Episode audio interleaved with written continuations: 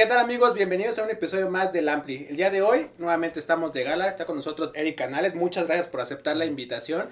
El día de hoy, a pesar de que hace un poquito de calor aquí en la CDMX, pero bueno, vamos, vamos a darle, vamos a pasarla bien, vamos a hablar un poquito sobre, ya ustedes ya saben, la trayectoria que tiene Eric, su, proyecto eh, personal, que nos compartas un poquito, qué se viene para la banda. Sé que también están regresando un poquito después de toda la onda pandémica que nos afectó a todo, pero bueno, vamos a ir dándole poco a poco, ¿vale?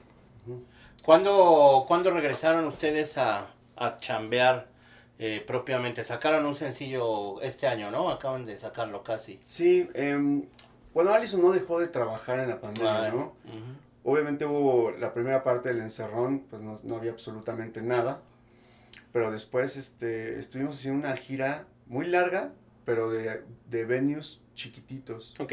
de aforos limitados y con, ya sabes, como que los aforos reducidos, con sana distancia y con un montón de, de, de normas, ¿no? Para que sucedieran eh, shows. Y tuvimos esa gira, tuvimos como casi veinti- veintitantas fechas. Entonces, pues, Órale, estuvo, bueno para no dejar de tocar, que al final que, que no se enfríe el músculo.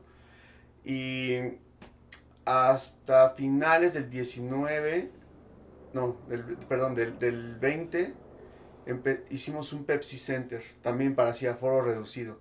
Y estuvo padre porque fue como tener una probadita en un escenario grande, aunque era un, era un crowd bastante reducido, Sí. pero en un lugar como, como Pepsi Center, pues te dejaba probar, con, jugar con luces, jugar con, con- con buen e- equipo.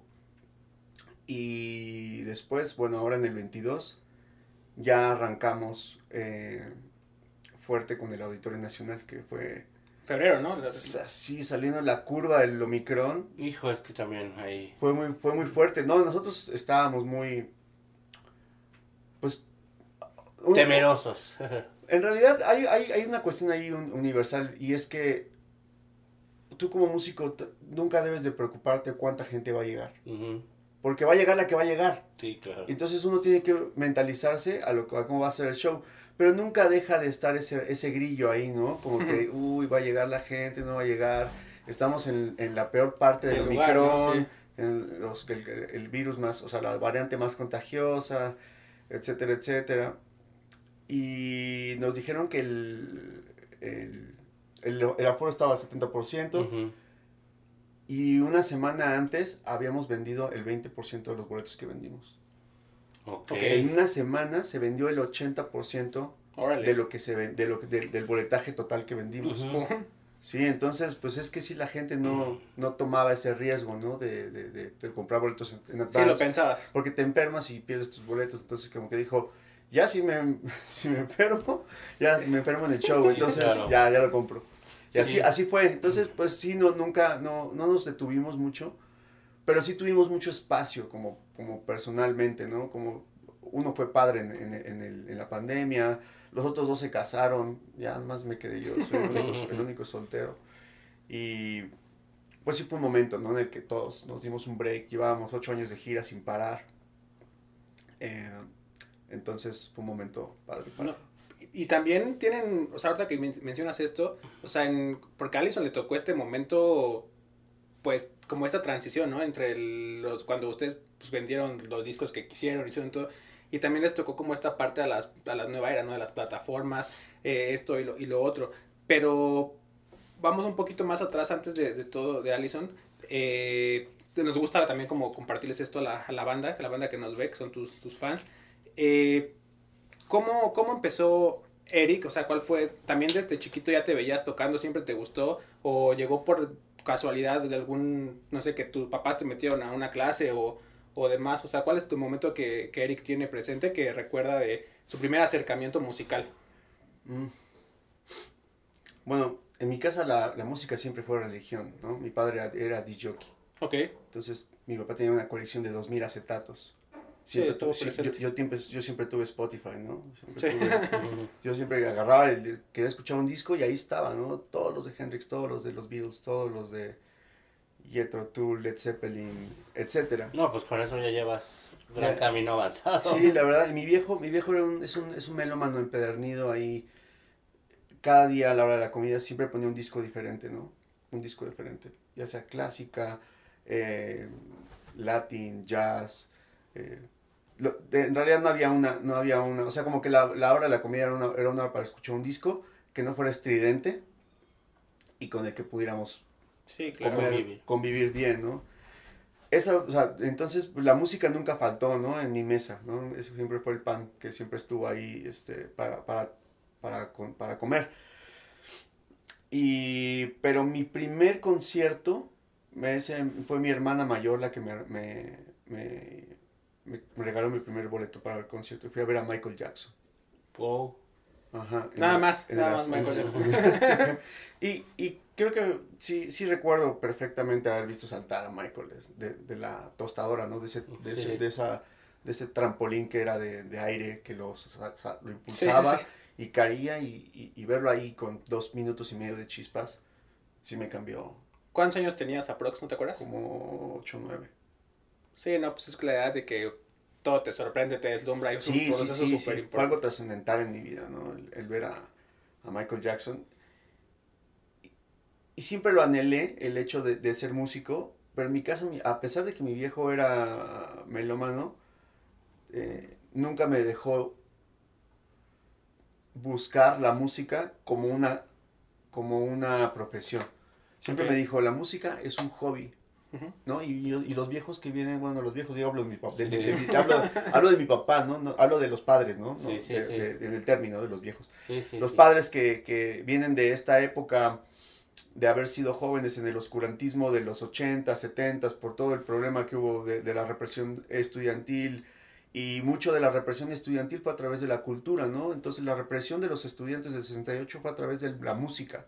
Sí. No había conciertos, no había bandas de rock, no había bandas de rock en la radio, ¿no? Se consumía este, los Teen Tops y todo lo que era Rosita y de Televisa y, y todos los demás tenían que esconderse en los hoyos funky, el, el Tri, el los Duk Duks, este, todas las bandas abandarescas. Pues todo lo que pasó con el tema Sí. vándalo, sí, sí, sí. De- Sí, del de, de- del halconazo, ¿no? Después, este, todo ese movimiento que, que, bueno, la gente puede buscar de eso en, en, en internet, que es súper fuerte, de toda la represión estudiantil que hubo en, en- a raíz del 68. Correcto. Entonces, pues eh, los viejos, los, los, los padres vienen con esta ideología de que no, de, de- de músico te vas a morir de hambre, ¿no? Porque en esos tiempos tuvo 30 años de oscurantismo musical. Claro. Ahorita, ¿qué le dices a un niño de que no, no hagas No, no, pues ahora ya sí. no juegues videojuegos. Y ahora hay güeyes que ganan millones de dólares por jugar videojuegos. No, no estés nada más en tu celular. Y hay gente que se dedica a hacer TikToks, Sí. güey. Eso es, es, es su, es su carrera, ¿no? ¿Y Entonces, cómo te sobrepusiste a esa parte de tu papá de decirte que no? Y es que eh, entonces ¿Cómo yo, te yo, no, yo, no, yo, no, yo no tuve otra opción más que estudiar y trabajar y solamente ponerle pasión a lo que me gustaba. Y esa es la fórmula.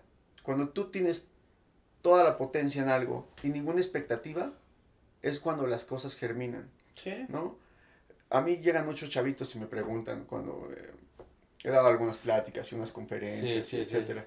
Y entonces llegan chavitos y me preguntan, "Puta, ¿cómo le hiciste? ¿Cuál es la fórmula? Digo, es que no hay una fórmula, güey. La, la- la fórmula es no, no esperar nada de la música y amarla por sobre todas las cosas Lo demás Y- llega solo. y no esperar nada de ella, porque cuando tienes una expectativa de ser famoso, a lo mejor llegas a ser famoso, ¿no? Y esa, tu, esa, esa era tu expectativa, pues ahí muere. Pero pues la, la música es, es la expectativa, hacer música lo más que se pueda.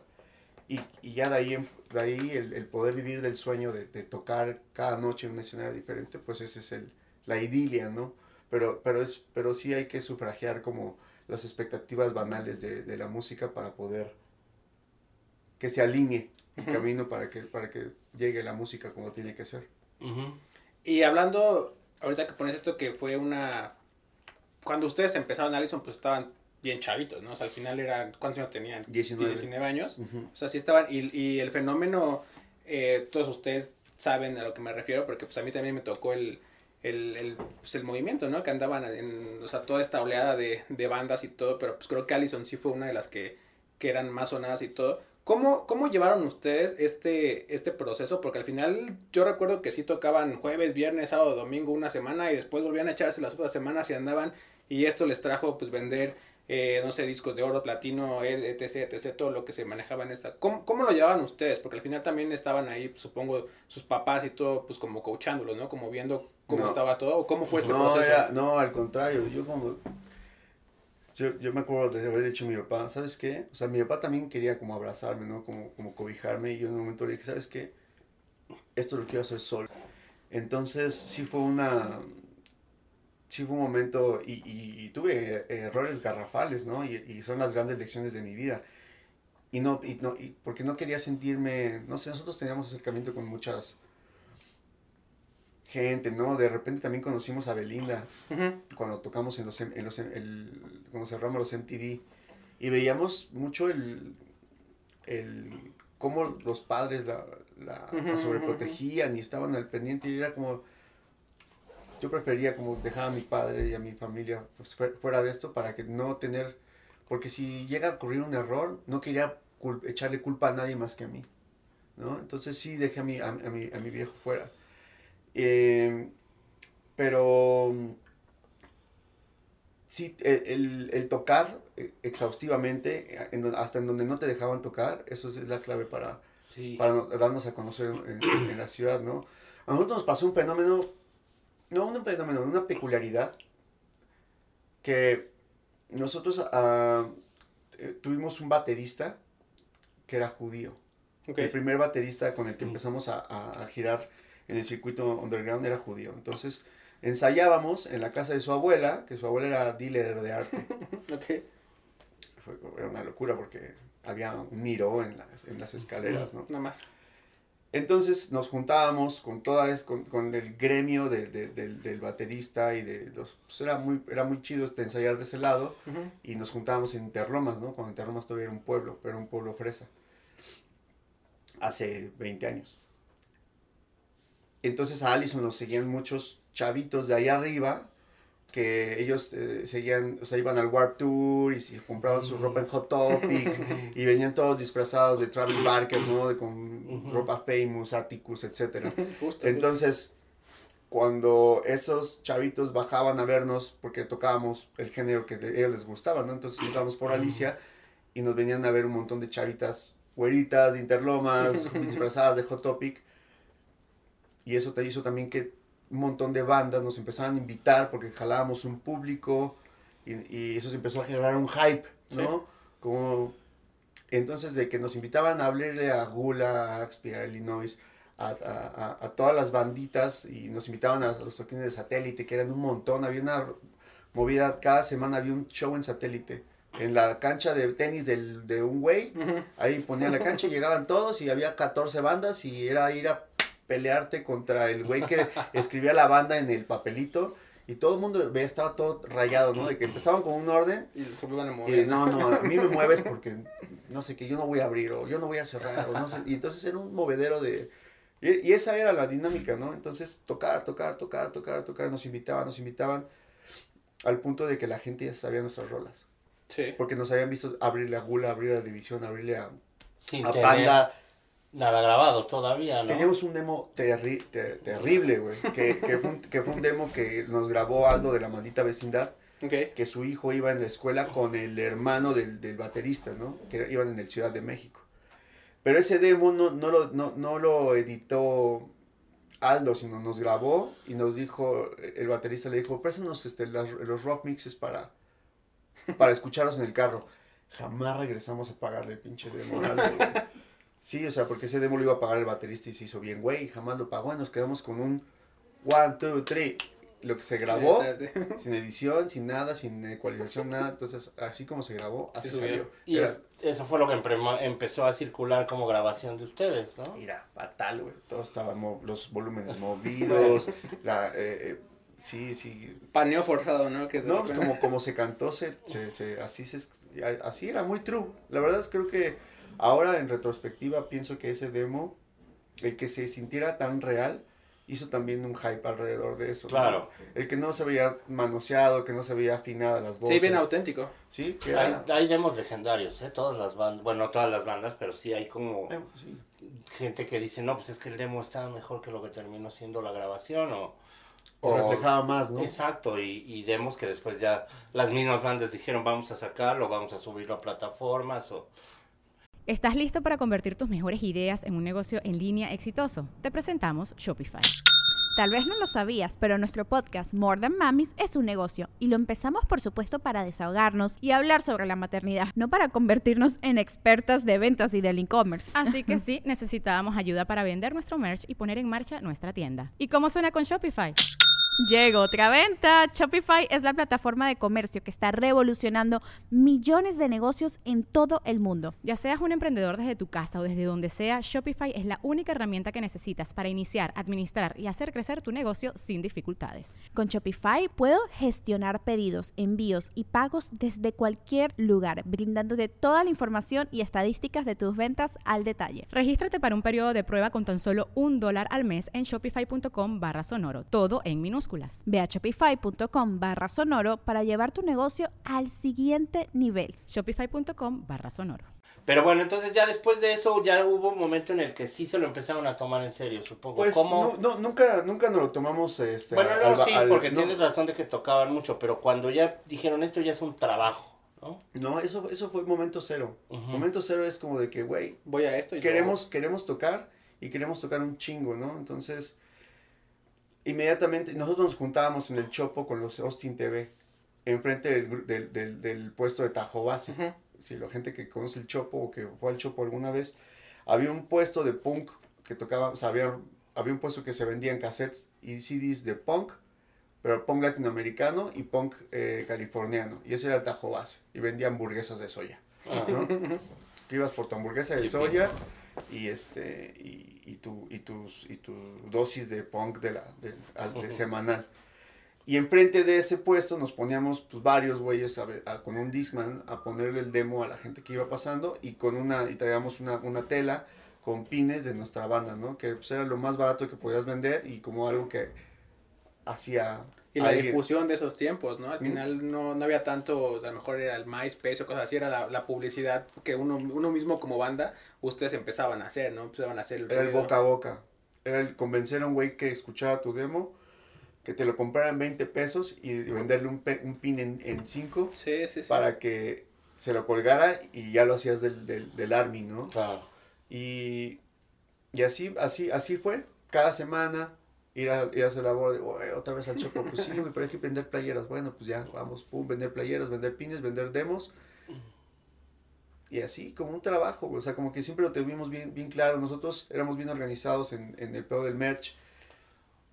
Porque teníamos toda esta escuela, ¿no? De, de, de los, de los Austin, que eran unos Sí, no. ellos eran la banda y seguramente fueron la banda más importante autosustentable de esos tiempos, ¿no? Vivían en una casa, tenían un estudio de grabación, ensayaban todos los días, Ujú. hacían pines, hacían playeras, hacían el, el packaging de sus discos, hacían el packaging de los productos que vendían, eh, mandaban, fueron la primera banda que mandaba a todo el mundo merch, este, etcétera, etcétera, son como con los que se lo tomaron muy en serio. Entonces nosotros teníamos la escuela, no éramos tan serios porque todos teníamos escuela y, y, este, y teníamos cosas que hacer, pero nunca, o sea, sí fue algo que hacíamos, en lo que, en lo, en lo que estábamos comprometidos, porque de ahí salían cuerdas, los camiones a Monterrey, porque nos invitaban a Monterrey, pero no nos pagaban Claro. un peso, Ven, ¿no? aquí vengan, pero, pues, sí, sí, Cáiganle, ven, cáiganle. aquí hay toquín. Aquí hay donde caer, hay donde dormir y, y, y donde, donde se bañen, ¿no?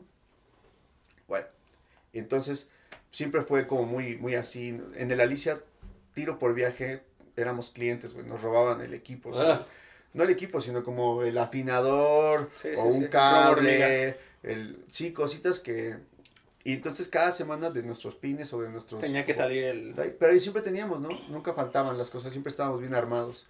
Teníamos todo lo que necesitábamos para tocar, donde sea que teníamos que tocar y, y hacerlo bien. Nuestras guitarras tenían buenas, buenas pastillas, este, siempre estaban octavadas, teníamos nuestros cables al tiro. Así, yo hacía mis cables. Se lo tomaban en serio, ¿no? O sea, sí era Es como que era- vamos a darlo todo porque esto es lo que queremos hacer. Era, y- más bien era lo que nos gustaba hacer. Y Exacto. no, Lo querías hacer bien. Y no, y no- teníamos, sí, yo, yo no teníamos ningún pedo, ni ningún tipo de, de, de, de barrera en hacer. Claro. Porque era lo que más te gusta hacer, güey. Cuando, cuando te gustan las motos, pues tu moto la tienes limpia y Sí, sí, sí, aceitada te y, entiendo. y Claro. los frenos también y todo. y te- las cosas que te gustan las haces con, con pasión la- y las haces bien, ¿no? No, no, no hay ningún tipo de, de, de tra- de- No cuesta trabajo, ¿no? Lo que, lo que cuesta trabajo es lo que no te gusta hacer. Ya lo ves como forzado. Y acabas de decir algo súper importante que, eh, digo, yo no soy músico, pero me, a lo largo de toda mi carrera he trabajado con, con muchas bandas de diferentes tamaños. Y eso, tocar, ¿no? Siempre el tocar. Ahora no se usa, bueno, no sé si se usa, los tiempos son diferentes. Pero cuando le dices a un grupo de chavitos, es que esto es de tocar, hacer canciones y tocar. Más que buscar el patrocinio, más que redes sociales, más que nada. Digo, obviamente ahora las redes sociales sí tienen un... Es, un- es un trabajo. Es uno y Es exacto, parte, es pero... parte del trabajo. Pero el tocar, qué importante, ¿no? Es súper importante. Y yo creo que a pesar de, de que estemos en unos tiempos muy diferentes o, o- o- o como se esté concibiendo el, el nuevo negocio de la música, etcétera, hay muchas bandas que pierden mucho tiempo buscando un manager o buscando una disquera. O sea, perdieron. Es que va- va- vamos a tratar de. O sea, el, el proyecto de llegar a tocar a un, shake, un showcase a Warner o a, a- a las, a las majors les puede involucrar, no sé, años, güey, ¿sabes? Por llegar a tener esa oportunidad y que los vean y digan, ok, no. Y esos, esos, esos años son los que perdieron de no estar tocando aquí, allá y generando tus, tus, propios, tus propios shows. A, a mí, por ejemplo, cuando, cuando empecé a tocar, fue, no Allison, ¿no? Cuando empecé a tocar, este, pues me encantaba estar tocando en fiestas, güey, pero, puta, pero ya, ¿quién nos va a invitar a fiestas si no tenemos, si, no, si, no- si nadie nos conoce, ¿no? Ah, pues vamos a hacer nuestras propias fiestas. Ok. Entonces hacíamos nuestras propias fiestas y hacíamos una cooperacha entre los, los, los amigos, porque yo, yo tocaba, mi, mi primera banda era de mis mejores amigos, de mis vecinos, güey. De todos los únicos güeyes que, de la Ujú. colonia que, que, que les gustaba la música, todos nos, nos encontramos y ya teníamos una banda de covers. Entonces, propiciábamos que el camino se abriera, ¿no? Te- no teníamos, teníamos una, una, una preparatoria que abrió.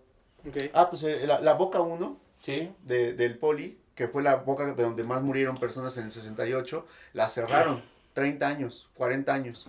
Y la abrieron cuando nosotros estábamos adolescentes en el barrio. Entonces nos abrieron una escuela en medio de, de- de- de donde nos juntábamos. ¿Dónde era eso? En... Por la Michoacana, Oh, ya. por ahí por el Metro Canal del Norte.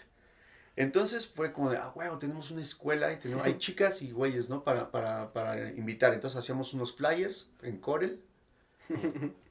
De, regalábamos, de- o sea, era para que la gente llegara gratis. Gratis. Nosotros nos hacíamos una cooperacha y comprábamos esos panales gigantescos y, y le exprimíamos, le exprimíamos naranjas. Sí, sí, sí. Le echábamos este, azúcar y un chingo de hielo. Aguas Entonces, locas. Aguas locas.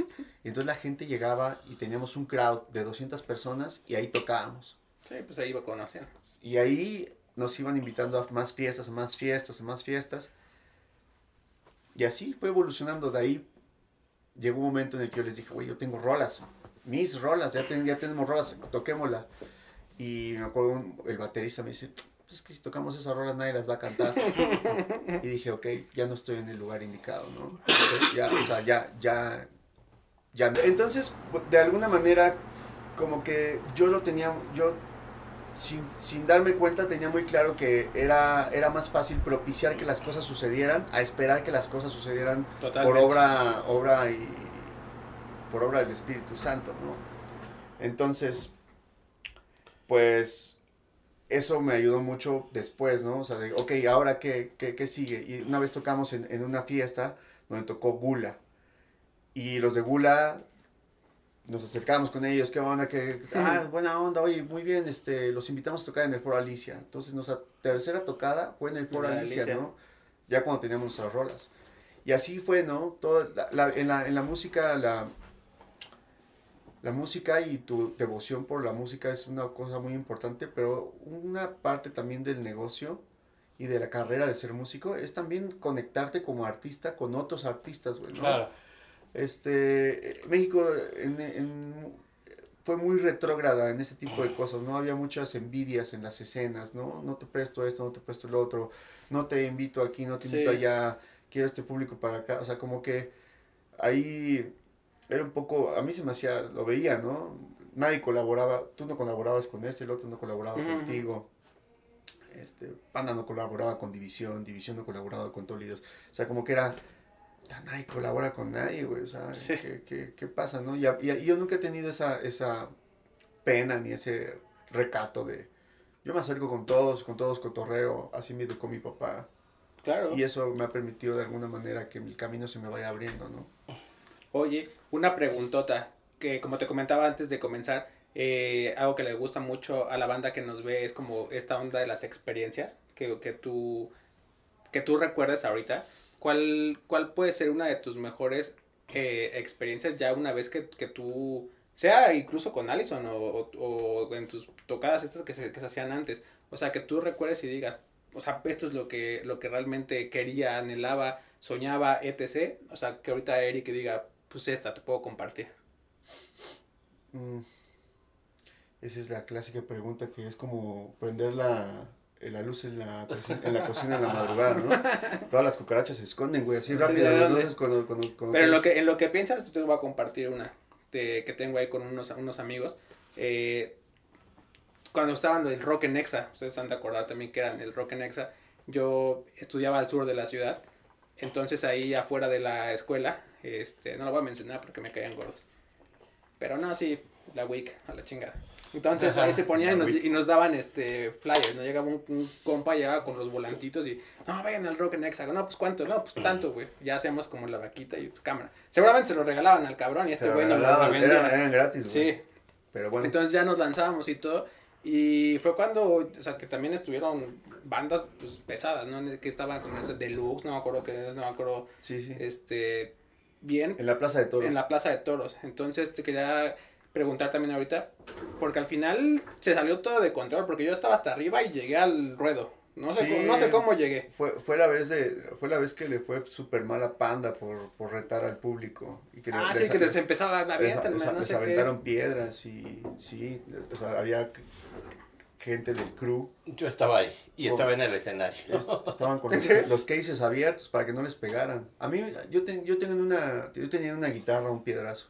Ya esa guitarra ya la dejé ir, pero me acuerdo que tenía un rocazo. De... Ese año tocó Moderato, eran como de las primeras tocadas, o no fue esa vez. Según yo cerró moderato. No, sí. no, cerró División Minúscula. Ah, División, porque sí, sí. División se comió, agarró el hype de lo que estaba pasando con Panda y se lo echó. Sí, sí, porque, exacto, fue división. Porque sí, sí, estuvo muy loco. Porque Pepe dijo, no me dieron, no sé qué. Sí, y dice, sí, sí, y Panda sí. es la mejor banda de México. Y ay, Sí, aventaban, yo- aventaban más. Y luego Javier. Bolsas de tierra. Ajá, y luego Javier dijo, nosotros no somos la mejor banda de México, somos División Minúscula y todos Sí, ahí se los, se los echaron en la se los echaban a la bolsa, fue, un- estuvo, estuvo legendario. Y te eso. digo esto porque fue un. Yo de ese concierto lo disfruté, cabrón. O sea, porque pues ya sabes, estabas en la prepa, te gusta el desmadre, lo que quieras. No me acuerdo cómo llegué. De repente estaba bien arriba porque hicimos un sorteo de dos güeyes abajo y dos arriba por los tickets. Pero pues ya se hizo todo el, el desmadre y todo. Igual de eso que dices, o sea, sí estuvo bien peligroso. Te lo pregunto también como banda. Sí, fue difícil. Sí, sí. Mira, siempre eh, un. Digo, en el Alicia nos pasaba todo el tiempo que pues, pues, nos invitaban y, y de repente, a veces cuando no caía un, un- una botella en el escenario, decías como, no, pues, no nos fue tan chido. Ah, No, ya, o sea, yo, yo ya estaba bien acostumbrado. hicimos, sí, sí, acostumbrado a que cayeran güeyes al escenario, que me pegaran con el micrófono, me, me abría el labio porque Ah. pues, un güey caía y aventaba la base, o caían chelas, o caía esto, el otro. Y, y, y así crecimos, ¿no? En el Foro Alicia tocando así, y de repente, pues, ves es- bolsas de tierra y vasos y, y te enfocas en lo más importante, porque aparte son 50 güeyes que están aventando pendejadas contra 50 mil que están Sí, gritando. que eso están- es lo que que están- disfrutando la están, que están música. disfrutando la música. Entonces, pues, es, es muy importante como enfocar, decir, esto es, esto es el precio por esto, ¿no? O sea, todas las cosas Y tienen un aparte creo que en la Plaza de Toros es como Vertical, güey. Sí, ¿no? O sea, como que los tienes aquí, como que todo.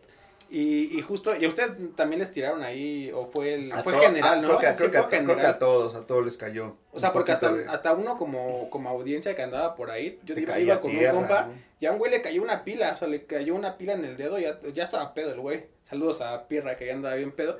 Y de repente ya pasó y me dijo, güey, no mames, es que me aventaron algo. Y pues pinche dedo ya estaba. Ajá. O sea, sí era súper peligroso. Al final. es peligroso. Siempre los conciertos, pues. Ahora, ahora, ahora estamos en una época totalmente diferente, ¿no? Claro. Ahora la gente, neta, sí es muchísimo más consciente de lo que eran en esos tiempos, ¿no? En México era bien común el, el, el estar molestando al abridor, al güey que no querías ver, al güey que habías pa- al güey que no querías ver y que habías pagado un boleto para ver a alguien y te estaban metiendo a alguien a abrir. Y hasta la fecha, yo creo, Y eh, que es- sigue sí, eso. pero antes era más, más pesado. y no sé si estoy diciendo algo, no estoy completamente seguro, pero creo que ese fue el último Rock en Exa. El último Rock Next. Porque sí. hubo bastante, bastante temor. Jesse Cervantes Hubo- no se la hubo- acababa. hubo-. Seguro ruido. lesionado, sí, sí. sí. Sí, yo- de- hace poco yo hablé con, fui a una entrevista con Jesse y hablamos mucho de ese, de ese Rock en Exa. Y sí, puntualmente fue el último. Sí, sí, en, mí- México, en Ciudad de México sí, Sí, pero sí, sí, sí. porque sí hubo más Rock en, rock en Exa en, en provincia. Y una experiencia así chida que, que recuerdes, así al bote pronto, un, un concierto. Pues nosotros, re- o sea, el concierto más grande que hemos tocado en, en la historia de, de Allison ha sido eh, unos 40 principales en Bogotá. ujú, Había 120 mil personas. Esa noche tocábamos nosotros y Panda. Ok. éramos los headliners del, del cartel. Y ya hay abajo un montón de banditas, ¿no? De, de, de, de Colombia, Don Teto, eh, y otras bandas, ¿no? No, no recuerdo ya bien, pero en ese tiempo Don Teto empezaba y estaban ahí. Eh, sí fue algo, pues, impresionante. sí, imagínate, tres delays de, de, De audio. de audio, casi un kilómetro de personas paradas. Sí, era algo loquísimo. Sí, El- lo, el- lo el- peor el- es que todos cantaban. el, rugir de la gente era algo así espectacular, impresionante. Yo tenía unas náuseas así antes de salir. Les va muy bien en Colombia a ustedes. Nos fue muy bien. eh, y nos Estoy va- viendo y- que y- tienen fechas, ¿no? Ahora sí, en agosto. vamos a regresar a un día, una- un festival que se llama Día de Rock. Y este, vamos a estar en, en- en cuatro ciudades en, en este en Colombia. Nos va muy bien. Nos Les voy a poner aquí las fechas para que vayan a, a ver y pues bueno, la Colombia, de allá Colombia fue probablemente el territorio lejo- fuera de México donde mejor, Donde mejor nos iba. Ajá. También eh, en Chile nos va muy bien. Fuimos disco de oro allá también. Fuimos disco de oro en Venezuela, en Colombia, en Ecuador. Ok. Y... Pero sí, Colombia es un, es un territorio mágico para el rock. Y antes de pasarnos ahorita a esto de, de las fechas que se vienen, la peor que tú digas así de...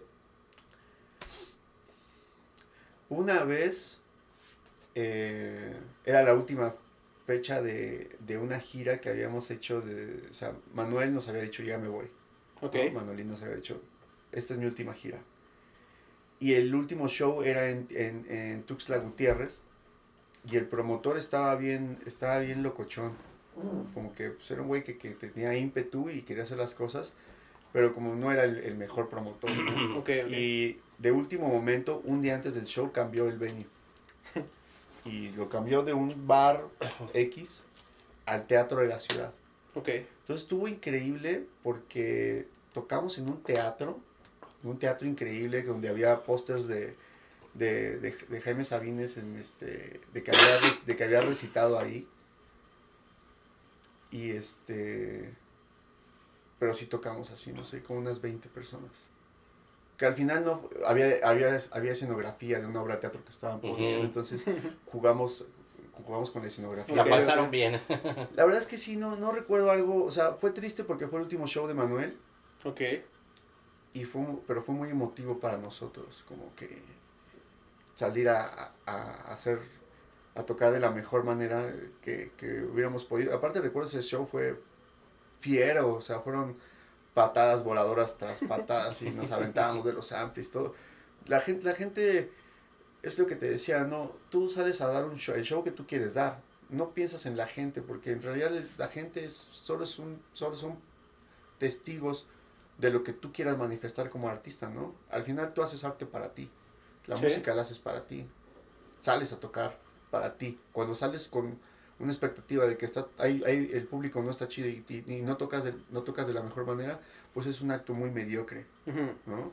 La gente que toca más de que, ay, el güey de los Strokes no voltea a ver a la gente, es como de, güey, pues eres un güey bien mediocre, güey, ¿no? Sí, porque al O final la es- banda es, la que se debe, ¿no? Es- es- o sea, se me, hace, se me hace pusilánime, ¿no? Entonces es un- más bien como que no le tienes respeto a tu propia banda, no al público. Porque pues, si estás tocando mal, pues estás tocando mal con los de tu banda. Entonces todos Sí. están tocando mal entre todos, ¿no? Y al final yo creo que es lo mismo tocar, como bien dices, ¿no? Como para 20 personas, como para 120 mil, pues al final disfrútalo tú y pues también la gente se va a llevar una, una muy buena impresión, ¿no? En el caso este también concreto de que a lo mejor sí lo, lo criticaron, que no volteaba, pues también ahí coincido un poco con, con tu perspectiva, porque si no, Sí, no, o sea, no se me hace justo para la banda, Sí. tanto que va como para ellos, que pues, ¿para qué vienen entonces? Sí, sí, totalmente. Oye, ya nos contaste que hicieron muchos shows en, en la pandemia, que no pararon, que intentaron trabajar, pero tú también tuviste una experiencia gacha con el COVID, ¿no? Mm. Me dio muy, me dio, o sea, de que hay una enfermedad que viene de China, que no sé qué, y yo ya la tenía, ¿no? No, pero bueno. Eres, fuiste vanguardista. Sí, sí, sí, sí, fue, sí fui paciente cero de todos mis amigos. Y no me fue mal, o sea, no, no, no, la, afortunadamente no la, no la pasé mal. Fue, fue hasta cierto punto ag- agradecí mucho porque me, me reacomodó. Yo todavía hay una depresión de amor porque me encerré con una separación, ¿no? Ok, uy, no, eso también Y está... este, y sí, sí me encerré ahí con, con el, el elefante ahí sentado en la, en la, sí, en la sí, sala, sí. ¿no? Ahí estaba sentado, me tuve que hacer amigo de él. Y como que la, el, el COVID me, me, re- me, re- me resignificó el camino, ¿no? Como que, ok, estás, estás dolido de esto, pero pon atención porque si te, o sea, todos, si no tienes vida, no puedes sufrir tampoco, ¿no? Entonces, sí. pon atención a lo más importante y sí, me ajustó, la verdad me ajustó mucho, me ayudó a, a hacer canciones. En, mi- en en pandemia solté mi proyecto solista, ¿no? Como que tenía muchos años queriendo sacar rolas en solitario y como que se fue uno de los empujones, así como de, órale, güey. Sí. Es el momento, ¿no? Sí, es el momento, sí, se- o sea, si estabas esperando un momento, es este el momento, güey. Entonces me puse a hacer canciones, a sacarme esa depresión de amor, a- a- hice un montón de rolas. Sigo sacando rolas de esa, que las, que las hice de, de- a partir de ahí. Y sí fue para mí, yo sí agradecí mucho el- el- el- la, pandemia, ¿no? El poder haber apagado el mundo y de que parar, ¿no? Sin la expectativa de, de querer estar haciendo algo, ¿no? O sea, Claro. sí, obviamente yo no puedo estar se- sentado, siempre estoy haciendo cosas. Pero eh, no hay shows, güey. No te preocupes, güey.